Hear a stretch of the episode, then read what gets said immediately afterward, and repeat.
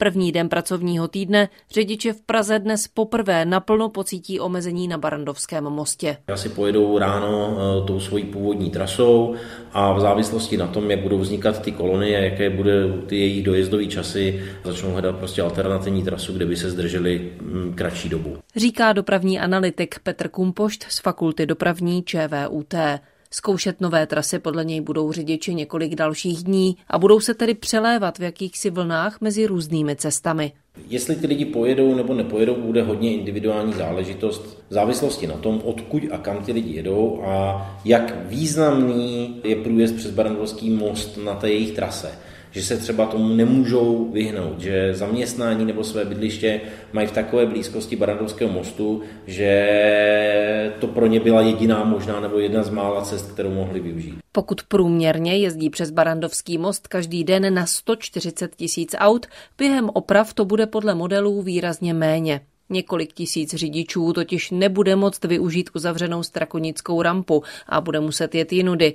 Další auta využijí jiné hlavní tahy, jako je Pražský okruh, ulice k Barandovu nebo 5. května. Ale je samozřejmě možné, že ti řidiči, kteří zjistí, že díky tomu dojezdovému času se jim to nehodí nebo je to pro ně velmi nekomfortní, tak možná začnou zvažovat jako přesun na metro, na tramvajový provoz a ti, kteří mají tu možnost a bylo by to třeba pro ně příhodné, tak eh, by mohli zvolit i cestu na kole nebo nemotorovou dopravou. Doplnil Petr Kumpošt. Snížení rychlosti v opravovaném úseku by podle analýz mohlo dopravu sklidnit a snížit riziko nehod.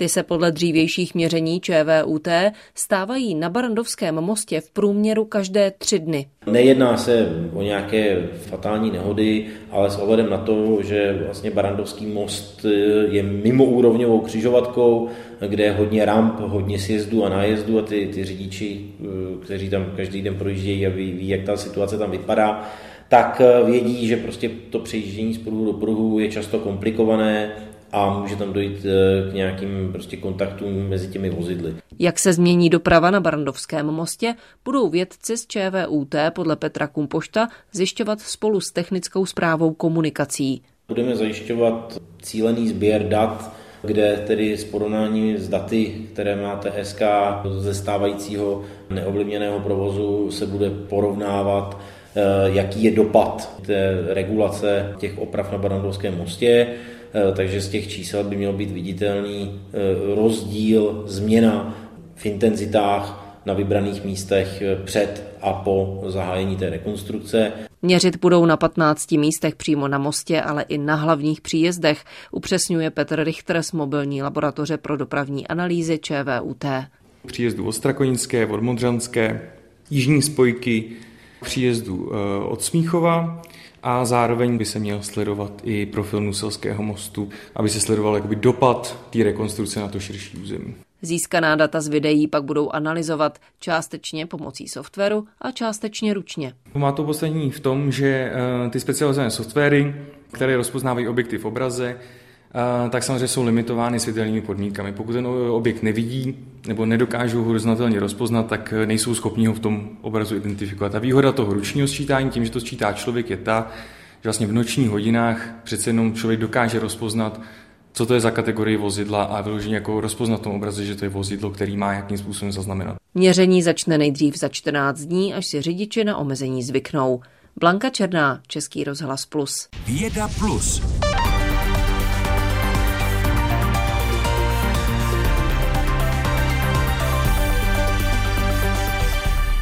Množství pilů ve vzduchu je mimořádně velké. Ukazuje to pilový semafor, který je dnes na nejvyšším stupni pro celou republiku, kromě nejvyšších částí Krkonoše, části Severní Moravy. Suché a teplé počasí posledních dní pilovou situaci ještě zhoršuje. Sezona pilů se přitom prodlužuje až o desítky dnů. Souvisí to mimo jiné s klimatem. Naplno začaly kvést trávy, což je u nás jeden z nejsilnějších alergenů.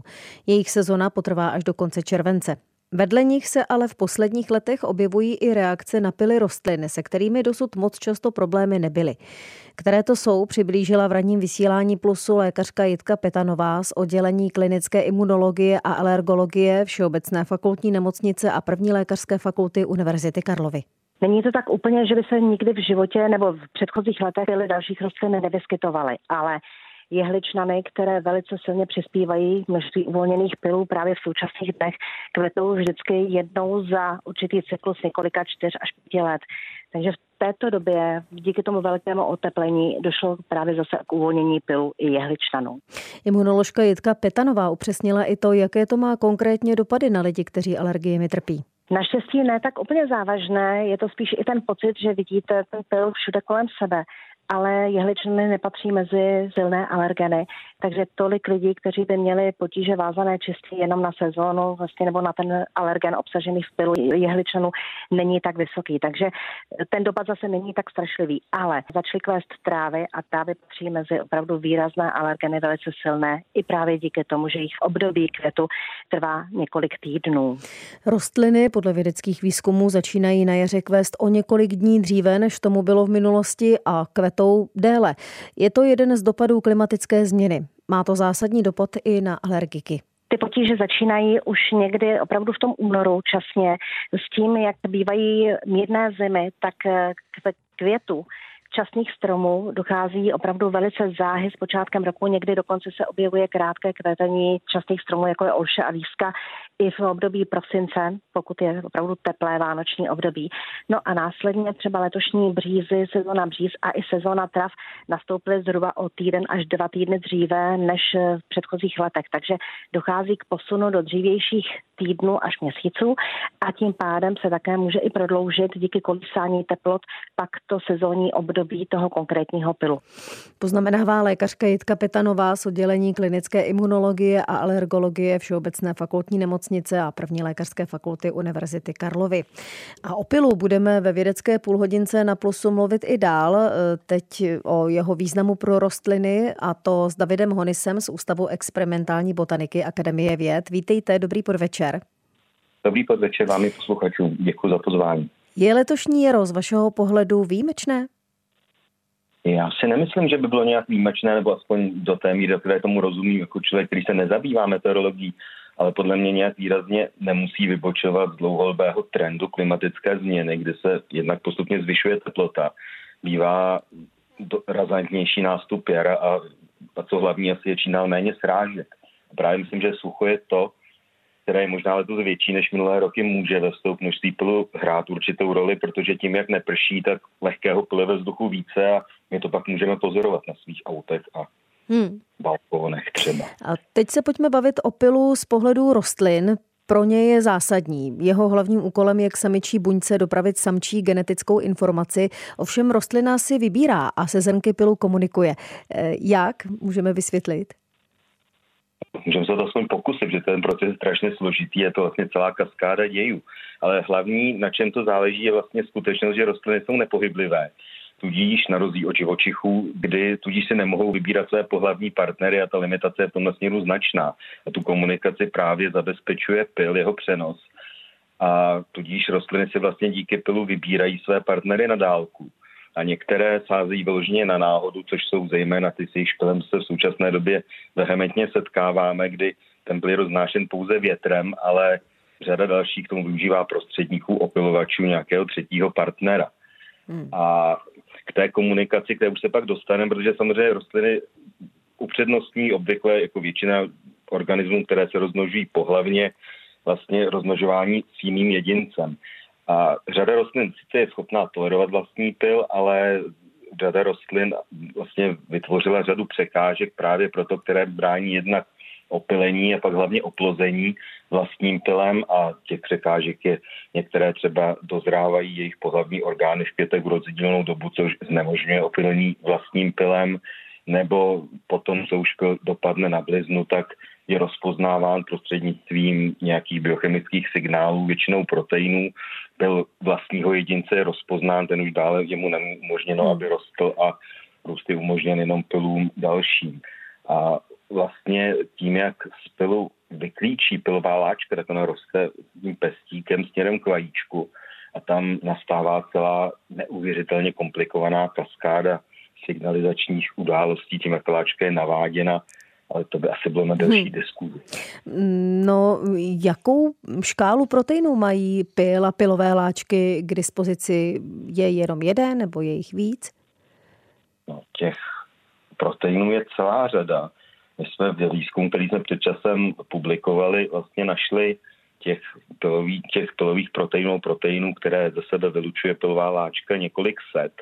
Jsou to proteiny velice často s neznámou funkcí a vlastně ukázali na to, že to, jak pilo, nebo ten proces, kdy pilová láčka roste tím pestíkem, je vlastně trošku jiný, než se donedávno soudilo, protože bylo, byl takový předkol, takové paradigma, že vlastně celý tento proces je regulován čistě vajíčkem, čistě samičími pohlavními orgány, které si tu pilovou láčku navádí tam, kam chtějí.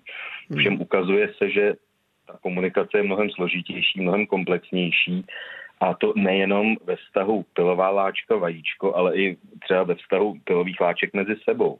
Že je dobré si uvědomit, že po opilení, tak jak vyklíčí na blizně ty pilové láčky a rostou směrem k těm vajíčkům, tak tam dochází k vlastně k naprosto myslím, že u rostlin bezprecedentnímu závodu v rychlosti o to, která láčka zroste první, protože jen ta se zúčastní oplození. A jestli někde u rostlin dochází k přírodnímu výběru, tak je to právě v tomto okamžiku. Vlastně zcela skryto vám všem ostatním hmm. uvnitř květu ty láčky soutěží o svou životní šanci. A tohle se podařilo popsat mezinárodnímu týmu vědců, jehož jste byl členem? Ano, věřím, že ano, rozhodně jsme k tomu přispěli, rozhodně jsme nebyli jediní, kdo se této hmm. problematice věnuje.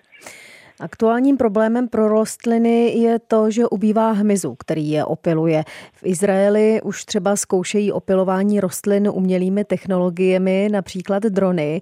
Eh, jaká je situace u nás? tak nevím o tom, že by u nás byly rostliny v zemědělství opilovány drony. Ono i v tom Izraelci, Izraeli je to stále ještě v počátcích, ale máte pravdu v tom, že i do rostlinného světa vlastně pronikla asistovaná reprodukce.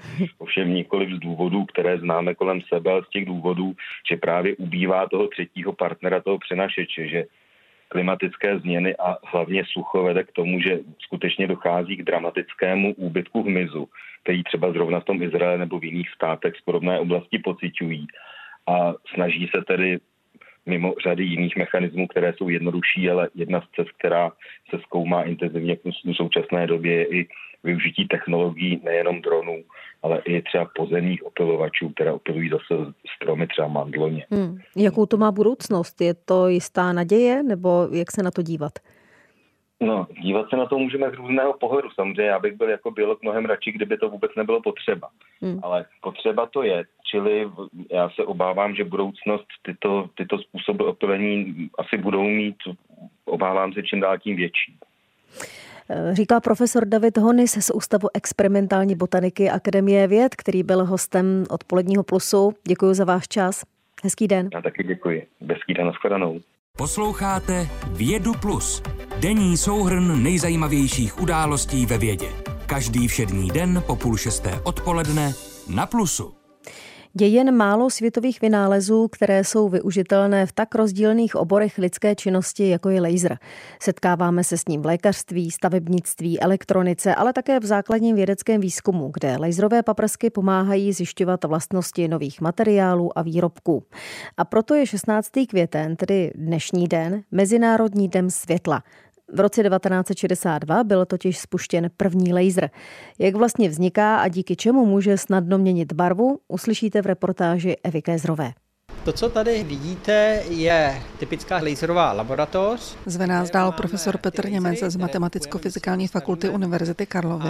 Jsou to lasery, které generují krátké laserové pulzy. To je zdroj světla a to, co vypadá na první pohled možná jako změť na tom optickém stole, to jsou přesně umístěné optické komponenty, které laserový svazek tvarují a směřují tam, kam my chceme. Tady vidím červené světílko mezi tím ten paprsek. To je právě paprsek. Teď my můžeme si tady zhasnout a pak to lépe uvidíme, jak tady se ty svazky šíří. Ono je to krásně vidět, protože ve vzduchu jsou prachové částečky, které vám umožní vidět, jak tady ty svazky jsou. Tak já zhasnu.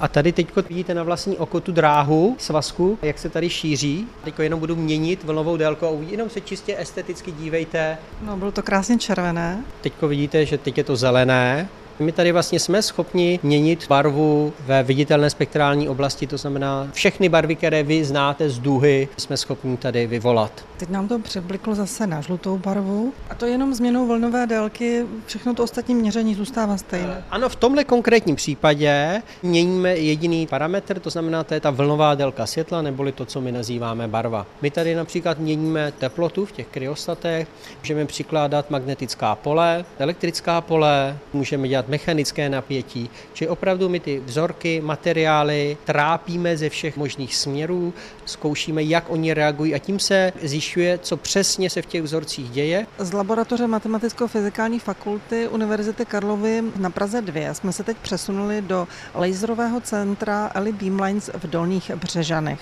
S Lucí Koubíkovou jsme v hale, kde je jeden z největších laserů vůbec na světě. Laser je zkrátka z anglického Light Amplification by Stimulated Emission of Radiation, neboli zesilování světla stimulovanou emisí záření. Takže je to vlastně kvantový zesilovač světla.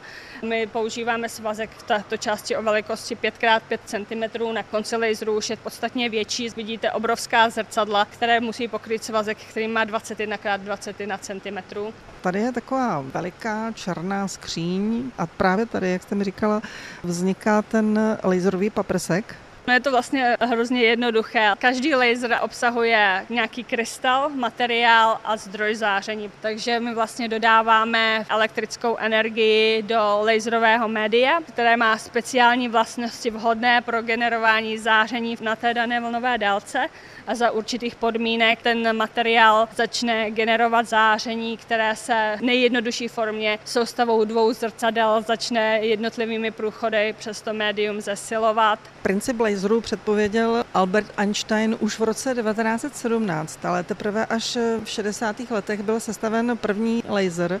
Proč to trvalo skoro to půl století? Nebylo možné najít materiál, který by byl dostatečně efektivní, který by to záření dostatečně zesiloval tak, aby bylo využitelné v aplikacích. Právě od těch 60. let vědce objevili, že lasery se dá vytvořit téměř z libovolného materiálu s vhodnými parametry. Like si určitě položí otázku, jak je možné, že něco, co rozřeže třeba železnou traverzu, zároveň odstraní bezbolestně bradavice a ještě ke všemu vytiskne nějaký text. Čím se to liší? Z hlediska vlnových délek, dálky trvání impulzu, od minimálních, právě to jsou ty femtosekundy, která tady generujeme my a které jsou třeba perfektní pro laserové operace očí, až k nepřetržitému záření, to jsou potom kontinuální lasery, vynikající třeba právě na řezání. Laser je neuvěřitelné množství zařízení s velice rozdílnými vlastnostmi a díky tomu se dá využít skoro v libovolném oboru pro nejrůznější lidské činnosti. Z laserové haly L3 v Dolních Břežanech Eva Kézrová, Český rozhlas. Teď v 17 hodin téměř 49 minut se na chvíli vrátíme do jedné červencové noci roku 1860. Kapitán lodi Klotilda nechal narychlo vyložit desítky otroků a pak loď na řece Mobile o ostrova 12 Mile v Alabamě zapálil. To byl konec poslední známé americké otrokářské lodi. Její vrak se výzkumníkům podařilo najít až v roce 2019 a od té doby pracují na sbírání artefaktů, ale také pátrají po DNA vězňů, jejichž potomci dodnes žijí v okolí. O tom, jak jsou s pracemi daleko, si teď více řekneme s Kateřinou Havlíkovou ze zahraniční redakce. Dobrý den. Hezké odpoledne. O víkendu uspořádala Alabamská historická komise tiskovou konferenci, na které mluvila o objevených artefaktech. Co tedy ve vraku nalezla? Například ohořelé trámy, které přímo poukazují na to, že kapitán William Foster po vysazení z otročených Afrič- Afričanů škuner Klotilda zapálil. Snažil se tím zakrýt stopy po zločinu, protože v roce 1860 už byl mezinárodní obchod s otroky více jak 50 let ve Spojených státech zakázaný. Ve vraku výzkumníci našli taky zbytky olověného hadicového potrubí, kterým vedlo kotevní lano. Jak vědci uvedli, práci jim výrazně usnadnilo nečekané zlepšení viditelnosti pod vodou v místě místě nálezu byli připraveni pracovat pouze po hmatu. Nakonec ale byla viditelnost asi 30 cm. Výzkumníci se zároveň snaží najít stopy DNA lidí, které Klotilda převážela. Je po 160 letech vůbec možné takový materiál najít? Podle vědců z Alabamské historické komise ano, loď totiž byla uzavřená. Kdyby byla otevřená, materiál by pravděpodobně odnesla voda. Takhle je ale možné, že se něco přeci jen dochovalo díky různým sedimentům a bahnu, které prostor v podpalubí zakonzervovaly. Jak uvedl Frankie West, ředitel forenzního vědeckého programu na Univerzitě západní Karolíny, buněčný materiál by mohl být součástí nahromaděného sedimentu na dně nákladového prostoru. Tam by mohly být zbytky kožních buněk, nechtů nebo vlasů, které které zajatcům padaly. Taky by tam ale mohly být třeba zbytky výkalů, zvratků nebo krve. Cesta přes Atlantik totiž trvala skoro dva měsíce a 110 vězňů po celou dobu živořilo v podpalubním prostoru dlouhém 7 metrů a vysokém něco málo přes 2 metry.